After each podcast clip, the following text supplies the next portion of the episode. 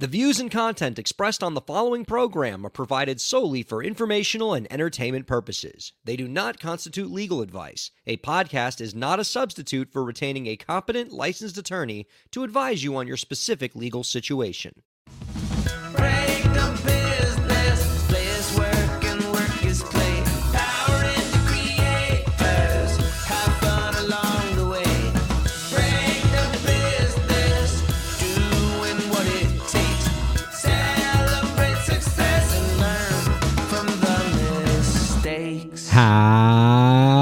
How's it going, everybody? Welcome to the show. It is time for Break the Business, where we empower indie creators and have some fun along the way. I'm Ryan Kairalla, and it is a pleasure to have you here this week. We got ourselves a program, viewers and listeners.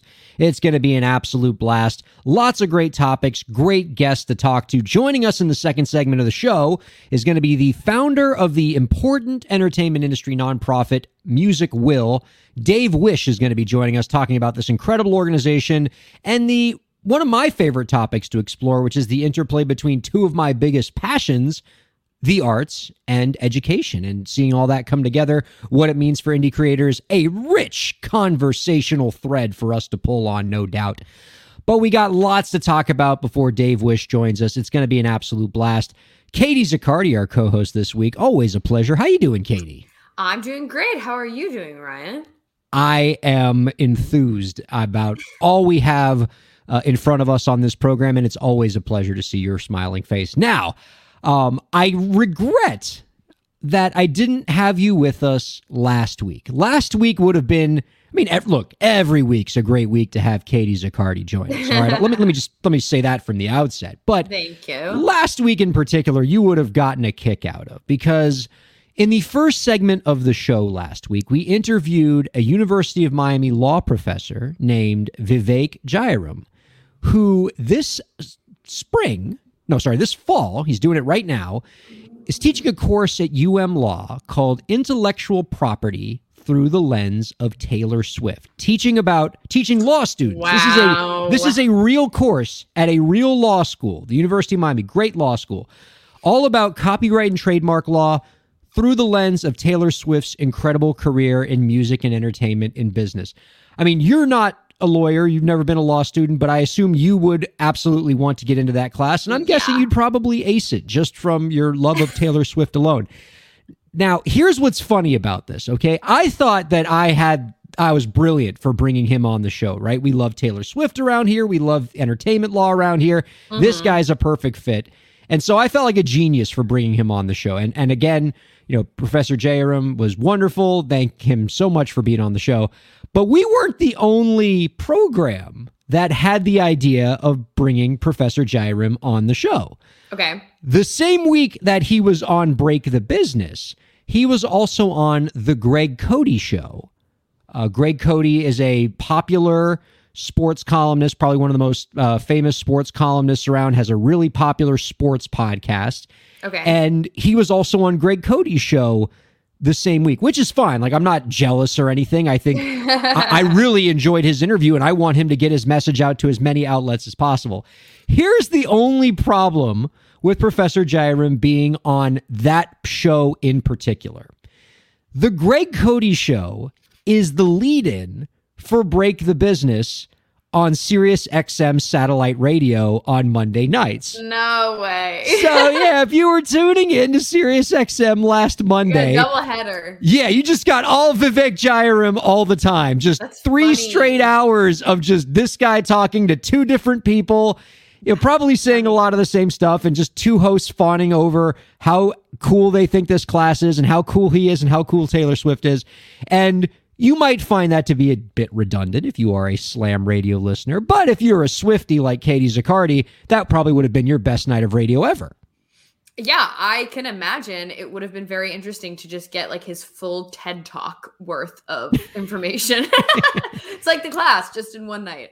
Well, and you were telling me before the show, Katie, that like you have a lot of just Taylor Swift thoughts and feelings that you've wanted to get out that you wanted to talk to me about.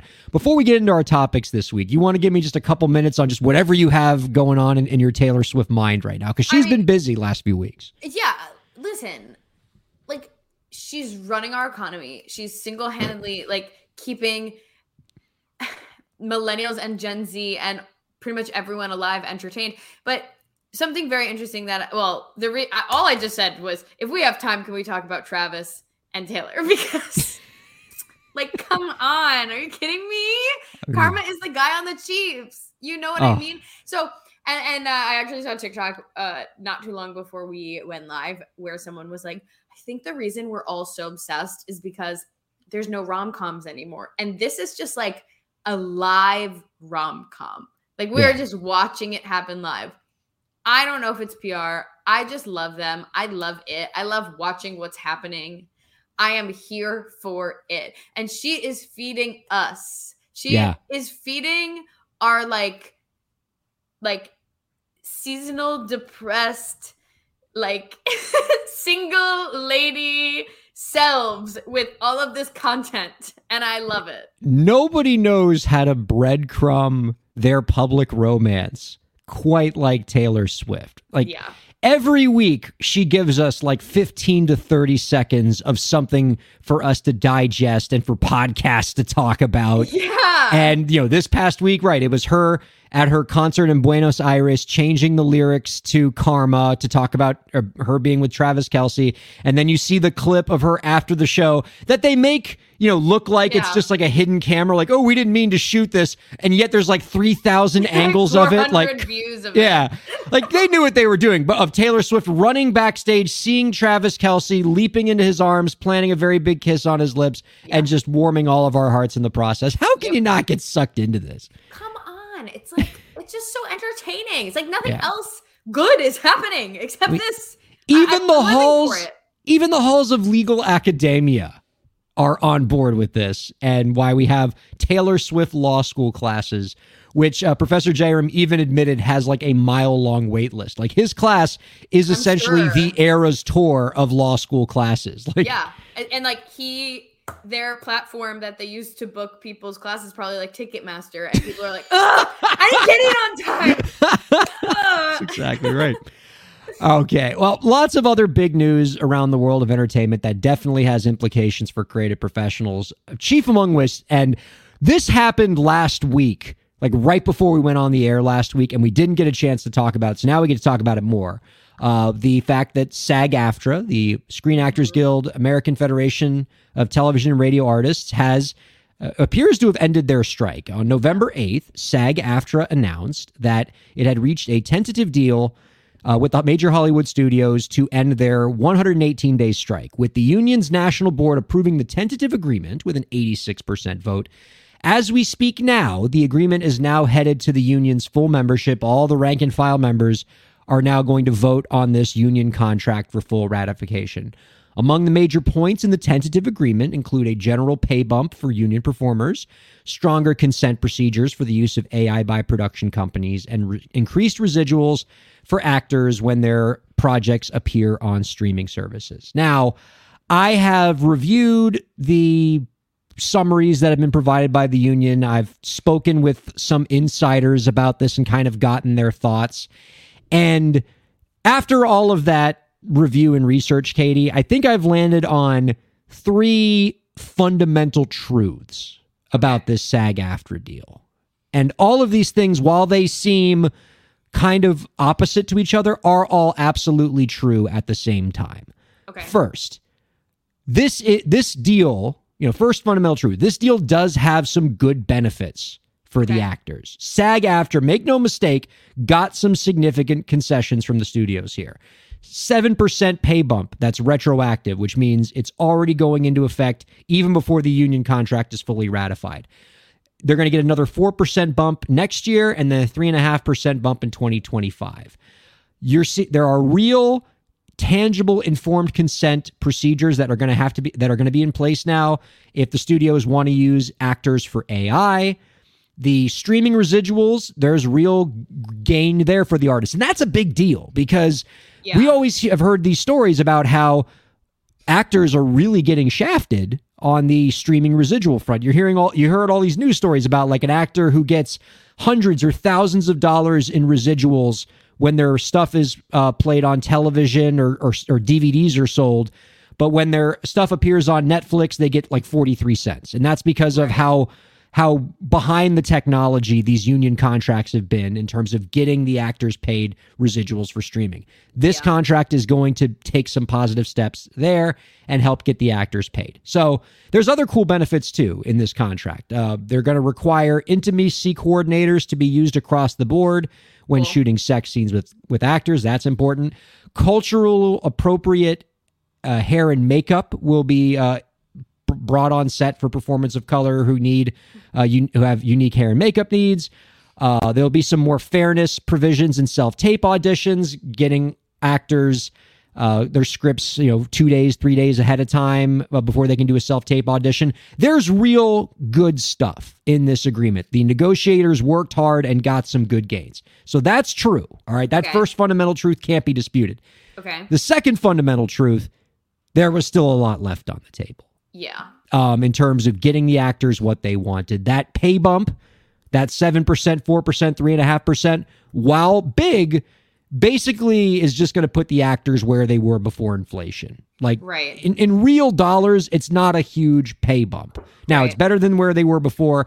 Um, a lot of actors have objected to the AI protections that were put in the contract because they say that I've the heard that. yeah. Can I mean, you get I think- that a little bit? Yeah, Why yeah, go mad? for it. Well, they're mad because, you know, depending on how you're reading it, we haven't had the full contract yet. There are a lot of holes in this AI provision, right? Where, Okay. you know, the actors have to give consent for the use of AI, but what's that consent going to look like? Can it be buried in like a 30 page employment agreement that an artist is just going to sign because they don't know better? Um, there are still some. There's nothing prohibiting movie studios, for example, for using acting performances to train their AI models um, as long as there's no like tangible sign of an actor in the final AI output. And so the the folks that you've been reading about, Katie, that are objecting to the current AI provisions in the tentative deal are saying the only fair like the only thing that the actors should have negotiated for what we what we wanted our union to negotiate for was a complete ban on AI. And anything less than that is going to create problems because AI is moving so fast, the technology is evolving so quickly that if you leave any loopholes, any openings in AI, you're going to be able to the studios are going to be able to crawl through it and really uh, take some opportunities away from actors or at least that's what the other the other side's arguing. Right. um now and then and on the streaming royalties front there's still a lot of actors out there who think that these provisions still don't go far enough in getting actors paid on streaming services now even the to to to these detractors credit even the union's chief negotiators including union president fran drescher and executive director duncan crabtree ireland have both said that um you know they've admitted that look the deal's not perfect. And we're you know this is step one. We're gonna need future contracts and uh, we're gonna have to negotiate for more things in future contracts. This is just one step in a much longer battle. Which Right. brings me to the third fundamental truth and for those of us who are you know want the actors to maintain labor peace this is going to be kind of a upsetting thought but my third big takeaway from it is it is likely that this deal is not going to bring about labor peace for very long i think It's gonna be like a think- band aid. yeah, it's it's very uh, that's a very apt description. I think based on what we're seeing from what I'm hearing from insiders and just from the fact that like again, AI is moving very quickly and this is going to create a lot of loopholes for the studios, I think there is a decent chance that SAG-AFTRA and the studios could be in for another work stoppage in this decade. I mean, that makes sense. I would say though, is that necessarily a bad thing? Like, is it not? I mean, not that they would potentially stop working again, but the fact that they can get this through now, and then, I mean, is there potential for them to basically start planning what the next move would be without having actors be out of work, or is that not really how it would work?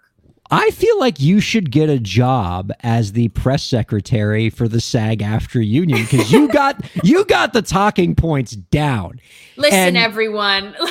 Like, yeah, yeah. because it's I like mean, do it let's do it in Fran Drescher's voice, and you and you just about nail it. Um, but that is essentially what they're arguing. Like uh, Fran Drescher even used Yeah. the uh, the metaphor of I think she said something along the lines of the tallest bamboo are the ones that can bend. Right? Where, you know, Yeah. you're not going to get everything you want in the first negotiation. you're this is a long play. Yeah. And, you know, we had to know what, you know, we had to get the stuff that we needed now, you know, the pay increases, fixing the streaming residuals, getting some protections for AI, Yeah. the intimacy coordinator stuff, the hair and makeup stuff, self tape auditions, all very important.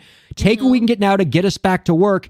And then down the road, we fight for more. We, we you know, we, Yeah. we fight again when the contract uh, expires you know but and and that's and that's the approach they're going to take just as an industry observer and as somebody who likes being able to see things on television that are new Yeah. um i think and, and i imagine i speak for most of the viewing public here which is you know we want labor peace you know we want Yeah. 10 Yeah. 20 30 years to go by before the actors and the studios are striking again because you know another like every time you get one of these four month work stoppages it you know it creates Yeah. a huge problem in terms of getting new content out and then you know you don't get as much stuff at the multiplex and look you know i'm pro actor i'm pro labor i want you know i'm i'm happy for the artist to get what they can get even if it means i don't get as much stuff to watch i'm not selfish right. but if you are hoping that this deal is going to create an extended labor peace i don't see it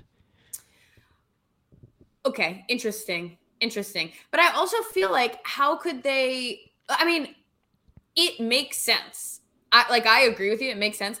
But it I also feel like again, that's probably what is best though, because with one of the big things that they're negotiating on being AI and that being something that is moving so incredibly quickly, I think it's unrealistic for anyone to think that they would get just like full stop, you can't use it whatsoever because why would studios agree to that knowing that it's moving so quickly to say you can't ever use it in any capacity is silly but then it's also it's also important for us to be keeping on the pulse of that and be adapting the terms of that as AI is growing. So as much as a bummer that it is that like this is not it there's there's going to have to be probably more negotiations and negotiations in the future that might mean more strikes. I just feel like it makes sense because how can you make huge decisions on areas that are kind of not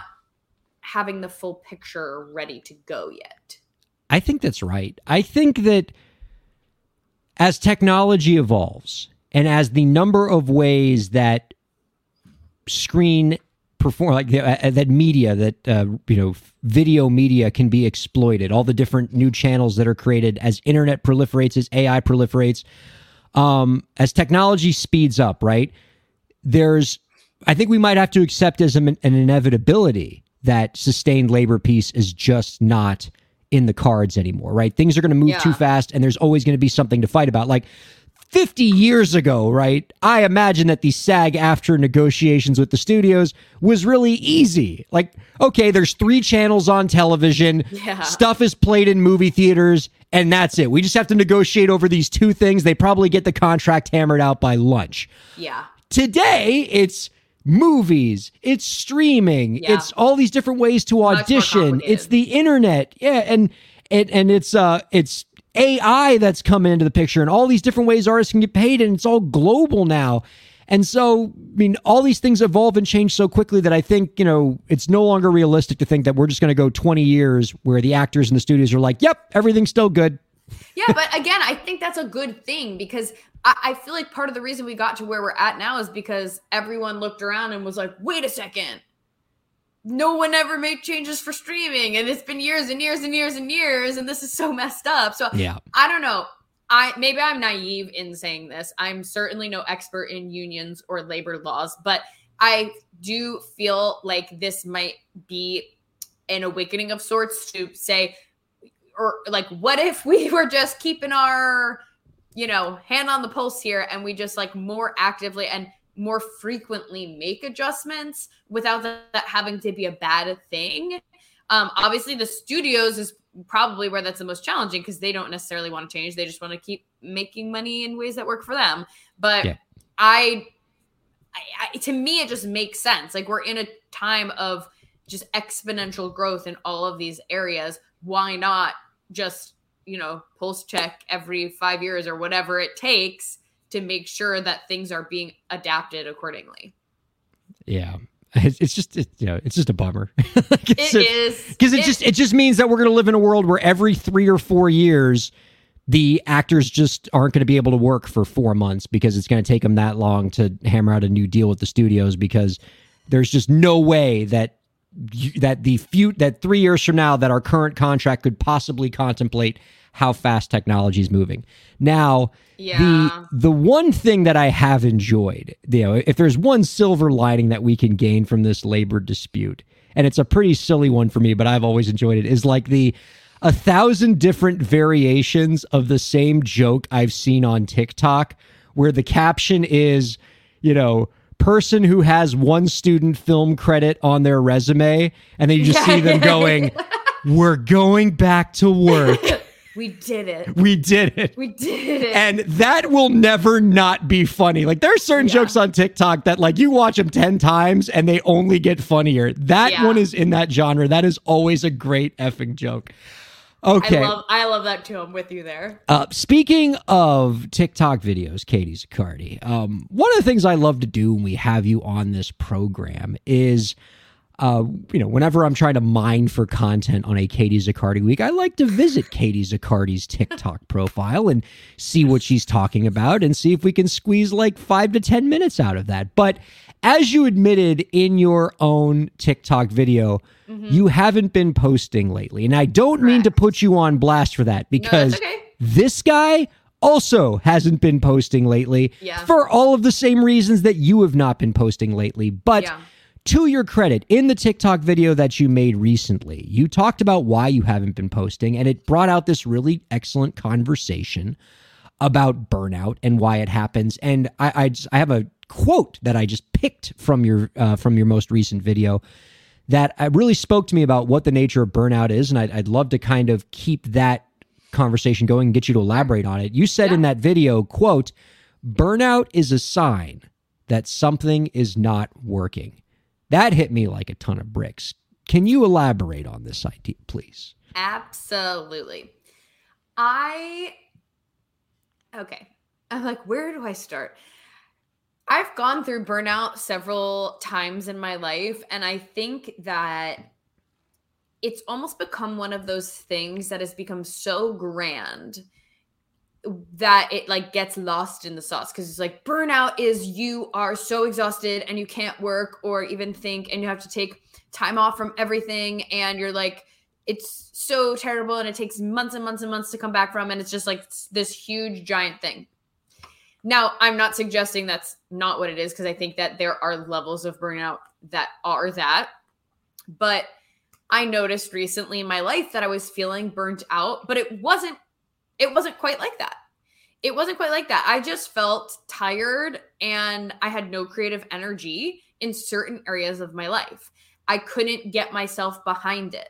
I felt burnt out in the way that I just didn't have any more enthusiasm to put behind certain things. And I will be uh, transparent on this podcast and say that like that area was work. so, which is why I wasn't posting because I was trying to like rediscover my relationship with that. Um but as I was reflecting on this and thinking about the times that I've burnt out in the past um, and what I'm going through now, there's obviously many aspects that play into burnout. Sometimes it is you are physically just pushing and pushing, pushing yourself. So you like, then you physically cannot move forward, right? Like you end up so stressed or so exhausted or sick and you like physically burn out. But I think that there's also this more emotional, creative, energetic side of burnout where it might be something like I am like again, my heart's no longer in this project or I can't do this anymore. And sometimes it comes when you don't necessarily expect it or it just feels random or you feel like, well, I have been treating my body well. I don't know why I'm suddenly feeling burnt out in this way. But eh, to me, every time I looked back at like when were the times that I've been burnt out in my life and what am I feeling now, I realized that the pattern was something just wasn't working. And that might seem really simple and obvious, but what's behind that to me is that it's not it it's an indication that you can look to see what you need to change because if you burn out and then you come back doing things the exact same way, you're probably going to burn out again because something wasn't working. so, figuring out what is behind that. And I, again, that's why I think it can be mu- multiple things. It might be that you are working too many hours and your job is not respecting that work life balance, and that's what you need to fix. It might be that you need to get a new job because maybe you're no longer feeling in alignment with the work that you're doing. I think sometimes what needs to change can even just be the income that's coming in. Um, you know, if we think about like your hierarchy of needs, money is obviously a big one that can cause a lot of stress for people. So, is what's not working your current streams of income and how you're making money? And so, anyway, those are just some examples, but on a on a again very very very basic level instead of feeling like oh i'm feeling burnt out and that means i am totally in deep deep trouble and it's going to be so hard to come back from this i found it a lot easier to just say okay this is a, just a sign that i need to examine what i'm doing and figure out what is no longer in alignment for me and when I did that in my like right now, I was able to pinpoint specific areas of things that I had been doing for years that worked perfectly fine. They were going really, really well for years and years and years, and suddenly were not serving me anymore. Oh, can you go into a little more detail about what that examination process looks like? If we accept the premise, and it makes perfect sense, that burnout is a sign that something isn't working, there's something in the way that you're going about your work as a creator or as a person. Yeah. And, you know, something's not in alignment, something that was working is not working anymore. How do you, as a professional, begin that process of examining, you know, everything that's going on and figuring out what's the thing that's not working so that you can address it? Yeah, it's a great question. I would separate, like, categorize the areas of your life and then do a bit of an audit within that. So, say work is one of those, maybe like money is is you know deeply connected with that but might be slightly separate and then maybe health and then social life and relationships i would like separate these categories out maybe take a notebook if writing works for you or just you know talking it out with a friend even can help too but going through each category and then looking at like how do i feel when i think about this thing is this um is this lighting me up do i feel energetically behind it? Do I feel excited in this area of my life? Or do I feel stressed and tired and disappointed? And then getting specific within that. So if I'm looking at work, I'm not just looking at like, do I hate working with musicians in the music industry? Like, it's not, that's very, very broad, right? Now, that might be it. Like, you might examine this and be like, I'm just feeling like I don't want to work in this industry anymore. For me, I was looking at it and I was saying, I'm noticing that this specific part of my job feels really draining or this specific program that I'm running is no longer in alignment with what I want to teach. But if I'm putting most of my time and energy behind that thing, well, no wonder I'm feeling drained because I'm creatively trying to do the same thing over and over again. I'm feeling uninspired because it's not working anymore. And so then I'm feeling burnt out. In your relationship, oh, sorry, go ahead. No, I was just saying, like uninspired. I think is a word that you brought there that speaks Yeah. to me, and you know can be a big source of burnout. Where you know if you get so burned out on something that like the notion of doing it again, whatever that thing is, as a professional, whether it's making a TikTok video or posting a social media post or you know a podcast episode or something, where you know you lose the inspiration for it. The idea of trying to do one more post just makes you kind of feel sick Yes. um, or exhausted or uninspired, and that you know that's you know that's a, that's a sign of burnout. And that's a great example because I think that it can be as specific as that, where you're like, I love my music career. I want to be able to promote myself, but I feel really burnt out when it comes to promoting myself and when it comes to promoting social media. Well, if you're feeling burnt out, again, if this is a sign that something is not working, we need to figure out what specifically within that is not working. Is it the way that you're planning your content? Is it the way that you're showing up on social media? Is it the fact that you're scrolling for like four hours after you post and that's really burning you out? Um, You're saying you shouldn't do that. I should probably take notes for that. That sounds. literally, I should take notes for myself. I'm in this video and I don't like it. I think I've seen this film before and I didn't like Yeah. ending. Okay, but the, for real though, like, like, uh, to quote Taylor Swift, Yeah. um, it's I think it's important to really like analyze and you get nitty gritty with it because sometimes it is in that nitty gritty, which is why I say we tend to make burnout this whole big thing. And sometimes it can be that in every single area of your life, you're just neglecting yourself and your needs. And so you're feeling that big giant burnout. But sometimes it's like these little burnouts that are like, I'm uninspired here. I'm lacking energy behind this. I'm, you know, not setting this boundary in this one place. And these like little things can lead to this overall feeling of burnout when a lot of times it can be quick fixes. Sometimes it's not. I know for me, like I took two months off of posting. I'm actually still not in a place where I feel like I'm settled on the next path. But the initial feeling of burnout led me to do some really deep reflecting as to what I wanted for that next step and get me on the right path to that thing. I, you know, that's. It sounds like you did the exploration right, and and now I assume that you posting again on TikTok is a, a sign. It exemplifies that like you've you've reached a real good point in that exploration process, and you've come out of it, you know, learning some things about what wasn't working, and you know can carry that with you for the rest of your career, and that's very good to hear. And I know it's like a long play and everything, and that you'll you know have to re-examine things as you go. But I mean I'll tell you, for me, and uh, you know this is this is something that's sort of hit me in the last few weeks, and I'm really not sure what to do about it at this point. But you know the word uninspired that you spoke about has kind of taken over significant portions of what I do as a creative, where Mm.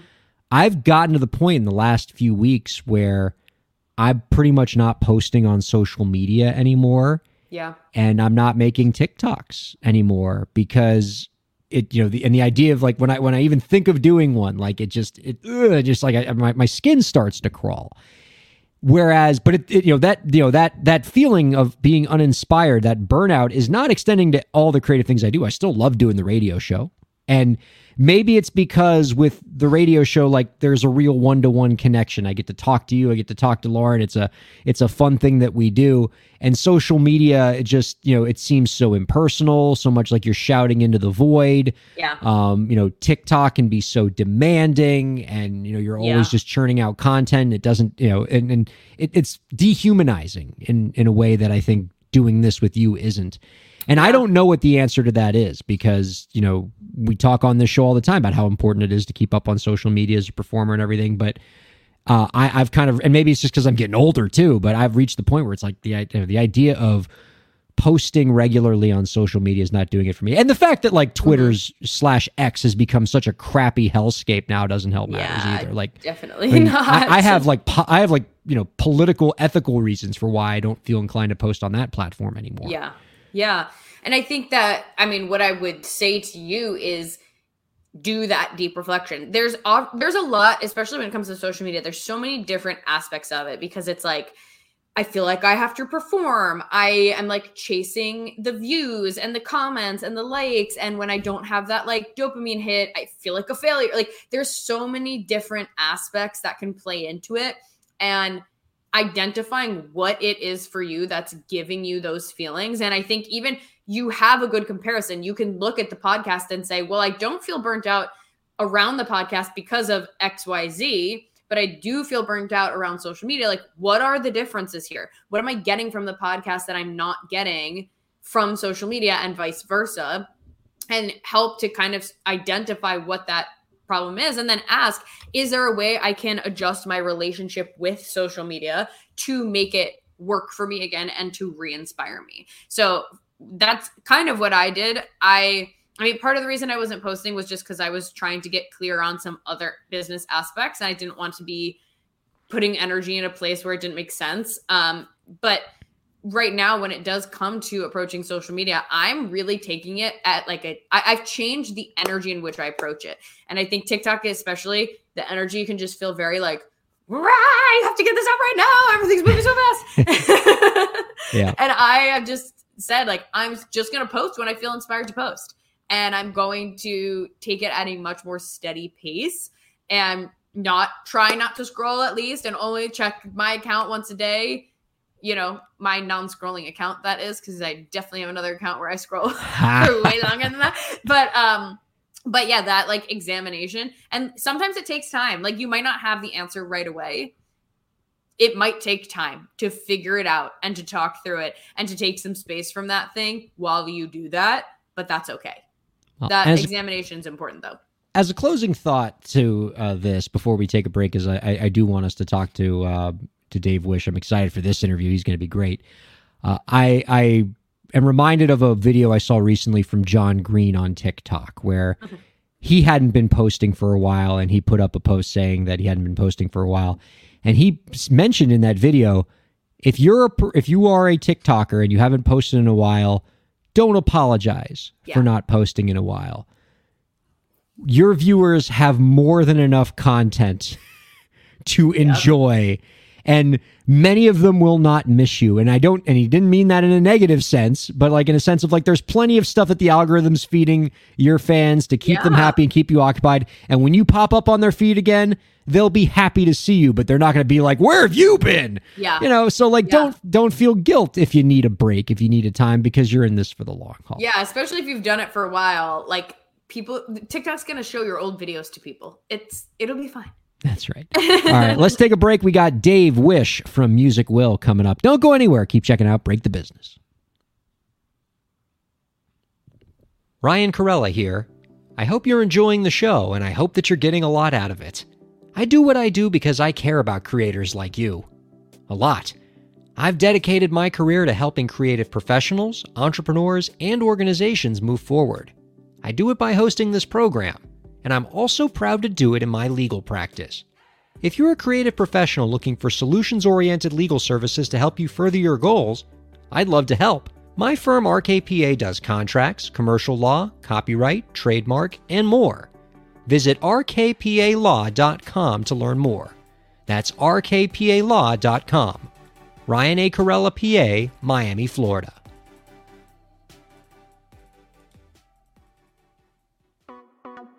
Streaming services for Break the Business provided by LEK Entertainment. LEK Entertainment is a full service entertainment company offering everything from consultations to full scale events and productions, including audio and video productions, voiceovers, staged theatrical productions, script and music development, and streaming services. For more information, visit lekentertainment.com. LEK Entertainment wants to help you bring your story to life.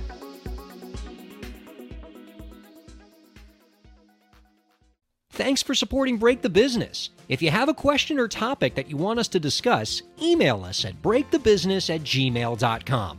You can follow the host, that's me, on Twitter at Ryan K A I R, and you can follow the show at the BTB Podcast. Be sure to subscribe to the show on Twitch, YouTube, and Facebook, and on all major podcast platforms. And now, let's get back to the show.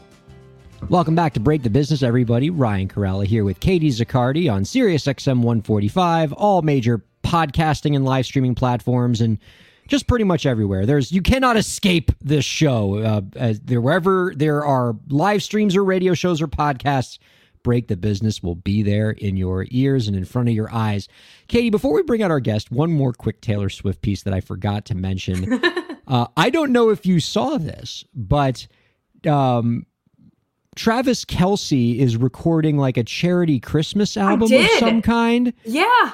Um, gotta say, Kelce, voice. decent set of pipes Good on the guy, right? Yeah. Uh, yeah. Lest anyone be fearful that like if though if if Taylor and Travis have kids, like are those kids going to be able to sing? There's some good genes happening there. I think I think the Swift Kelce brood will uh will be just fine in the music department. So that's good.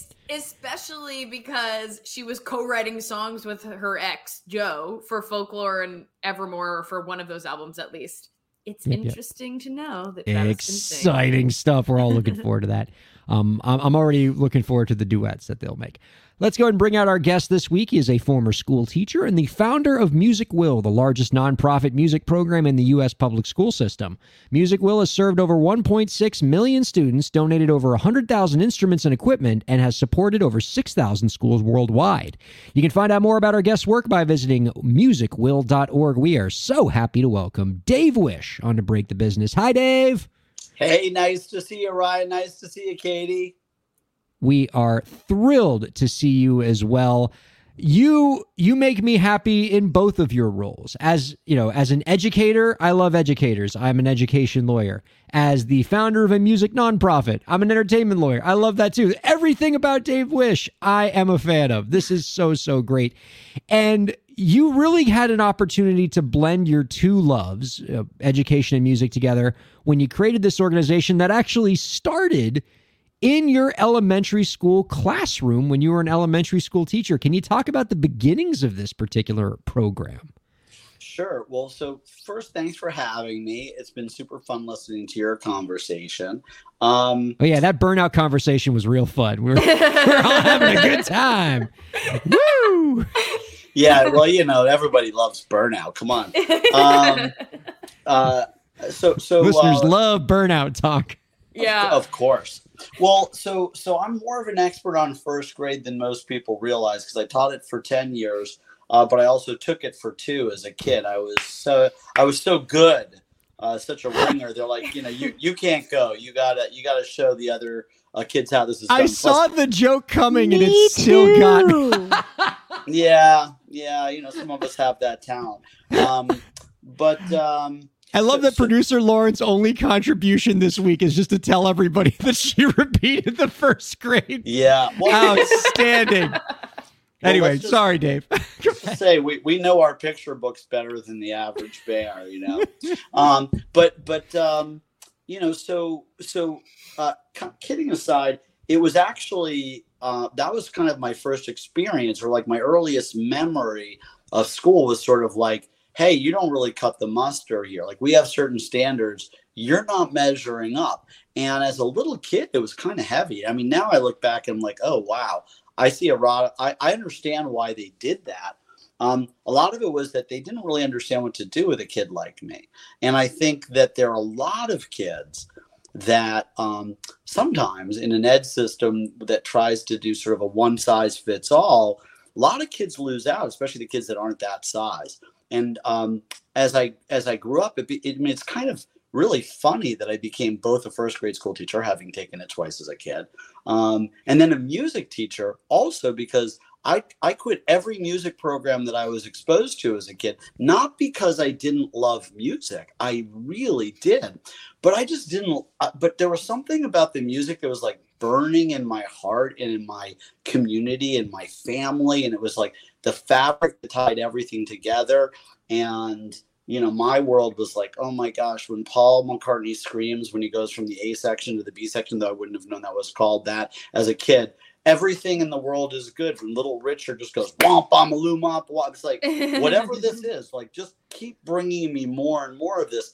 And when I got to music class, it was like um, ta ta ti ti ta, right? or it was yeah, or it was like um, you know we're going to learn to read, which for me was difficult, just learning to read, period. But learning to read notes uh, you know, was was challenging. So, anyways, I was a pretty lackluster student, and I think people would have, you know, my teachers would have been surprised to see that I would grow up to become a teacher. But I did, um, and I did it because I really love kids, and I really love that opportunity of putting something of real, lasting value in another person's life. And I think that's what draws the best teachers uh, and and all teachers really in many ways to the profession uh, there's no such thing as a profession that's purely you know angelic or full of you know people that are less than angelic but if you're going to look for a te- for a profession that really draws some truly amazing people that would be teaching so i was a first grade school teacher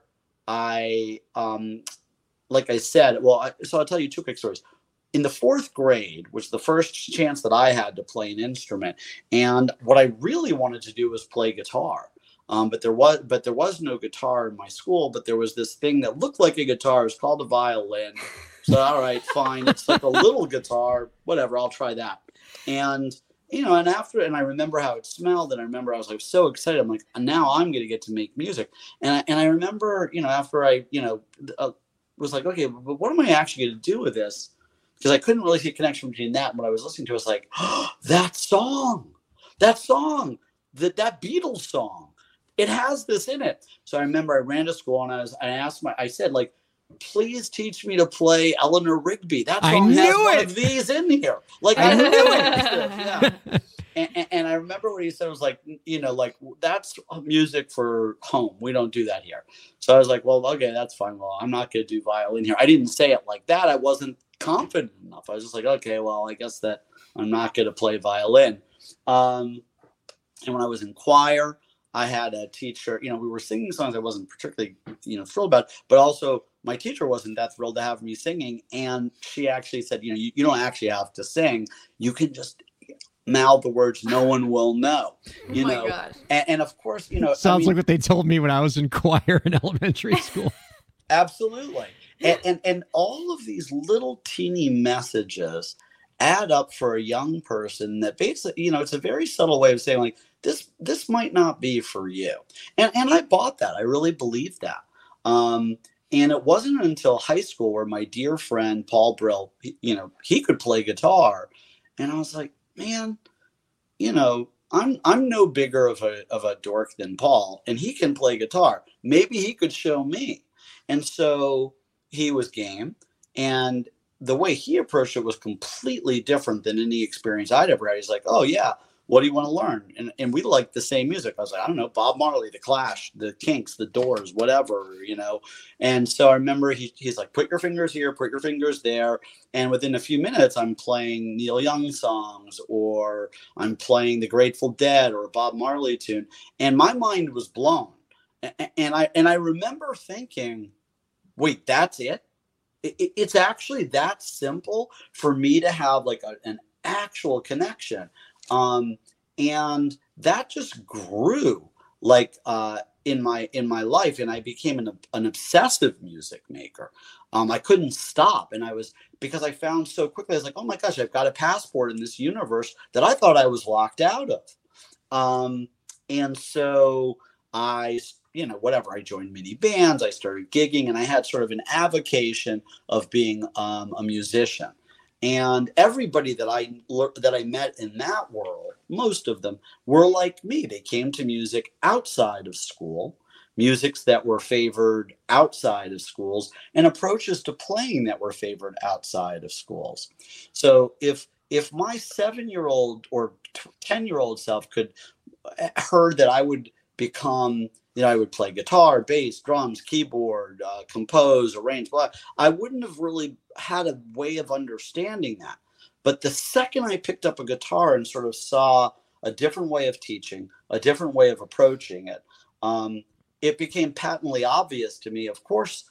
And so, anyways, so anyways i'll go to when i became a school teacher. So i was a hyper first grade school teacher. I was always trying to do cool projects with my kids. And one of the things i would do is i bring my guitar in. And rather than like take the boring roll call i would have i would finger chords and they would come in and they would strum a chord and i would say okay and i would mark them off and we would sing and whatever. And they could not keep their hands off that instrument. And so um, i was like you know what? I'm just going to try to teach all my kids to play guitar Uh, wow. why not? It would be fun, you know. And I First used to be- graders? yeah, totally, absolutely. um, I just remember how much uh, how much trouble I had with the recorder at that age, and you're gonna and you're get, and you're putting a and you're putting a guitars in kids' hands. I, how did this go?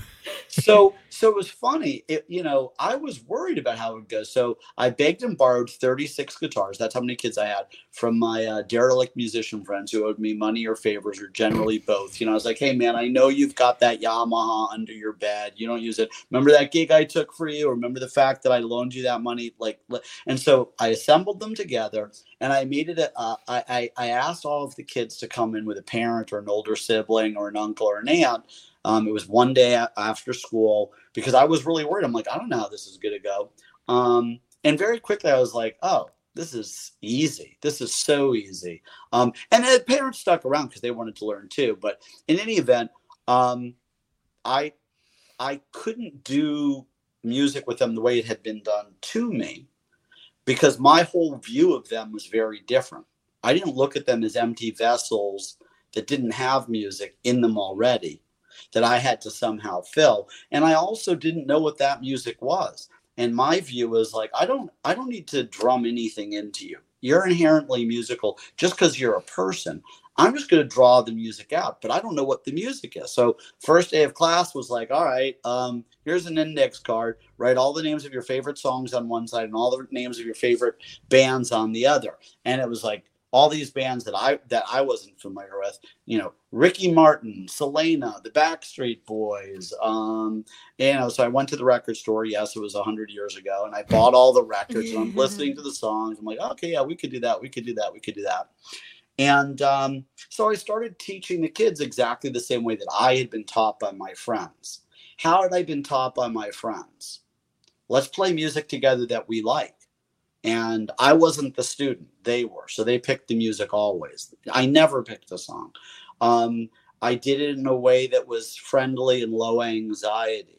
I knew from my own my experience just as a school teacher you know the simplest thing moving your hand like this can fit into that musical gumbo and everybody can be successful um, if if you create the right conditions so anyways i started this class it was a total hoot um, and very quickly um, it started to feel like oh yeah i'm getting together this is like when we when we get together with our with my friends hey let's do that song that's on the radio uh, by carlos santana uh, Supernat, you know, off the Supernatural album. Um, and so, and also kids started writing songs, right?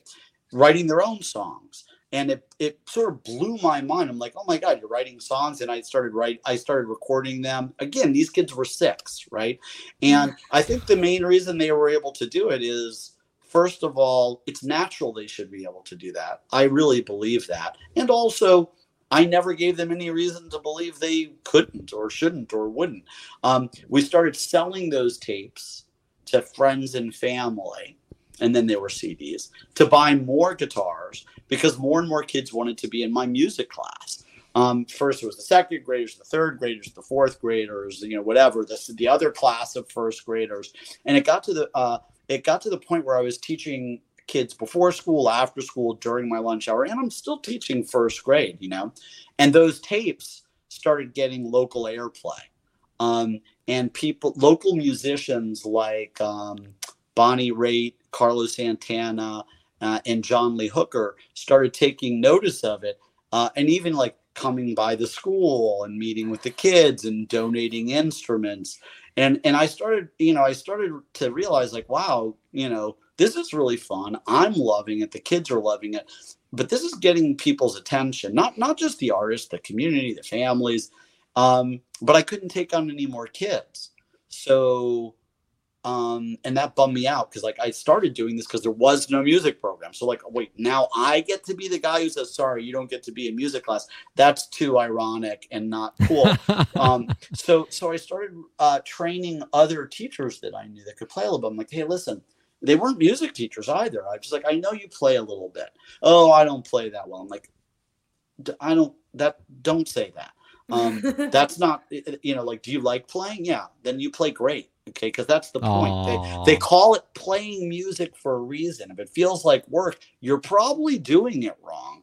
So, you know, you should judge how good you are by how much you're enjoying it. Let me give you my curriculum. I'm going to give you my approach. I'd like to train you. Um, and then my little program started replicating and I started seeing other teachers and other kids. And I, I wasn't the only, you know, weird teacher doing this thing. It was a couple of us. And it occurred to me then, this was way back in like 2001. I actually enjoyed teaching the teachers just as much as I enjoy teaching the children. In fact, a little bit more because the children are are less blocked creatives than the adults. You know, the adults have all kinds of hangups. The kids are like, yeah, whatever. You know, um, so uh, it. I decided I would leave teaching to start this nonprofit um, to bring music into schools that didn't have it, or also just as importantly to bring music to kids in schools who would never go into a traditional music program. Um, and there's a and I didn't know it at the time. I thought that I was just this. I was the exception. Oh, I didn't stick with music. Oh, you know. Oh, I had to learn outside of school. Oh, it wasn't for me. It wasn't until I started really working with music teachers uh, locally and from around the country and other and other uh, teachers, general ed teachers, that I saw a very consistent pattern, and this is borne out nationally. In elementary school, music education is compulsory, means you get no choice. You must go. You will go. But Oh, I'm when it- familiar. yeah, you know, and- and we're all there, and we're a captive audience.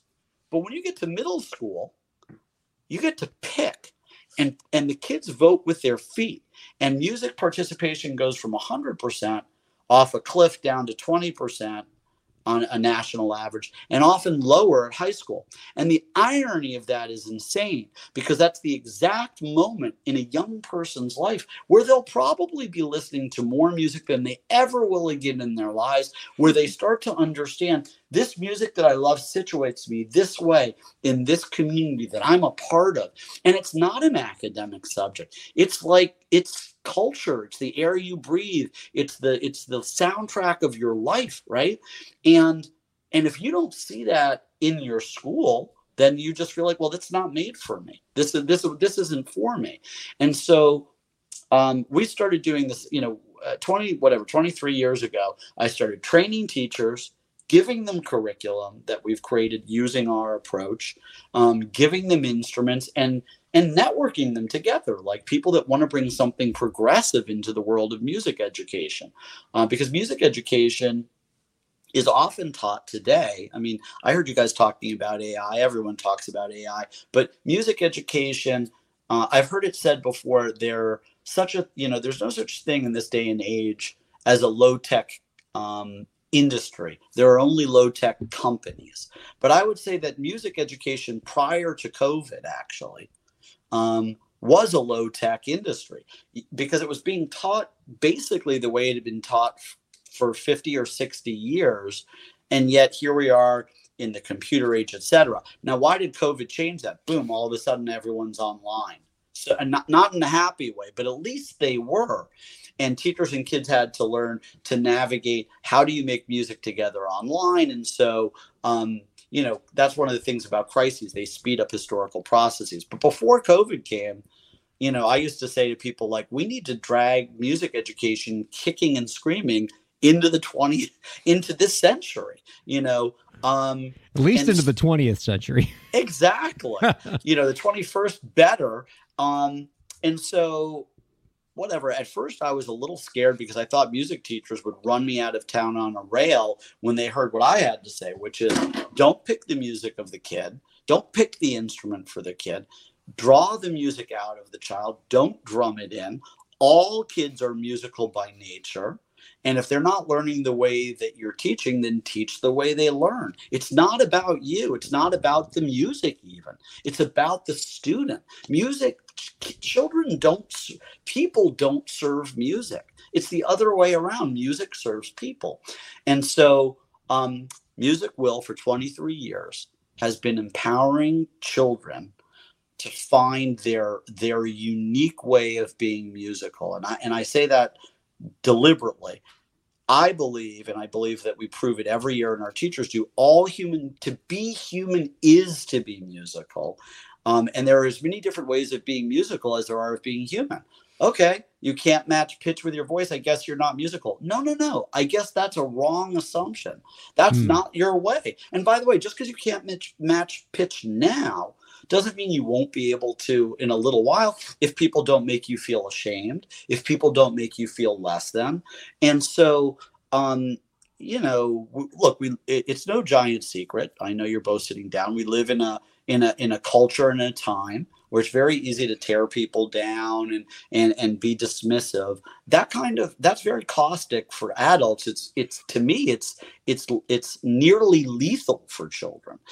Any messaging that you give to a child that somehow that that this this thing called music, which you love so much, well, that's not really for you. You don't have what it takes. I don't know who gets to say that. I don't know who, but but by whose judgment? So I'll give you a couple quick things that I've learned. Oh, go ahead. So, Sorry. so Dave, I, I, I feel so terrible for even saying this because I really enjoy this perspective, and I'm like just taking furious notes on It's a lot fun. of the great things, and I'm getting, and I'm, I'm loving the story of this, and this is everything I wanted from this interview. However, like our time is limited because we're on radio, Oh yeah, yeah. and and so and I and I want to make sure that like you know we we let people know that they can find out more about your work by visiting musicwill.org and um I do want to get this final question out of you because I want to get your perspective on it and before we run out of time uh, again people check out musicwill.org do you have any last tips Dave based on your career perspective for the indie creators out there to help them move their careers forward. I want to leverage your expertise as an educator, as a musician, as a nonprofit founder. If a artist were to come to you and say, "Do you have any general advice for me to move my career forward?" What would you tell them? You're unique. That's your strength. Um, the public uh, is vast and broad. You need to find the environment uh, where your your uniqueness fits a need, and it will fit somewhere. And of course, I'm I'm not used to telling I'm not used to talking to people per se whose goal is to be uh, professional. But I would say also remember this: the thing that probably drew you to this career was not money. It was not um, anything other than love of something. Lean into that. Lean into the thing that you love and that you're passionate about, and don't take uh, don't take other people's word for it that you have or you don't have what it takes. And the last thing I would say is that music and the arts are their own reward. If you can if you can work to enjoy the journey, right? Do what it takes um, to get there. So yeah, you might work another job, you might have other things that you need to do, but um, keep that passion that brought you to it in the first place alive. Um, and the people that care the most about you will take the care and time to help lift you up and you can do that also right? Artists we live in a community. Uh, you know how many of i mean i know that the musicians who are listening count all your friends who are also musicians. Probably a very substantial number of them. Um, and you know as we face the onslaught of ai and all these sort of inhuman things like Michael Franti says stay human right? And that means keep making art keep making music. It's its own reward. That's what my advice would be. If you want to learn more about um, music will and how we transform uh, lives by transforming music education please visit our website musicwill.org um, final thought anybody including yourself who tells you that you're not musical does not have your best interests in mind and they're wrong period I have never met a person who isn't musical. Uh, and if you meet me on the street, I double dog dare you to show me that you're not musical. I bet I could prove you to you in 30 seconds that you are, and you've been sold a bill of goods by someone who, who may have thought they were doing you a favor, but probably weren't. Do you hear that, Ryan's elementary school choir teacher who told him to lip sync with the chorus because he was singing off key? Dave Wish says that everybody is musical. Dave, thank you so much for having your passion shine through in this interview. This is why I love talking to teachers, Katie, because they they bring it like this. Uh, it's been a real pleasure, Dave. Uh, don't be a stranger. All right, we want to keep hearing what your organization's up to, and we want to have you on again real soon. Thanks for the opportunity. It was great to be here. All right. Our thanks to Dave Wish from Music Will. Thanks to you, Katie Zaccardi. And thanks to producer Lauren and to all of you viewers and listeners for checking out Break the Business. We'll see you next week.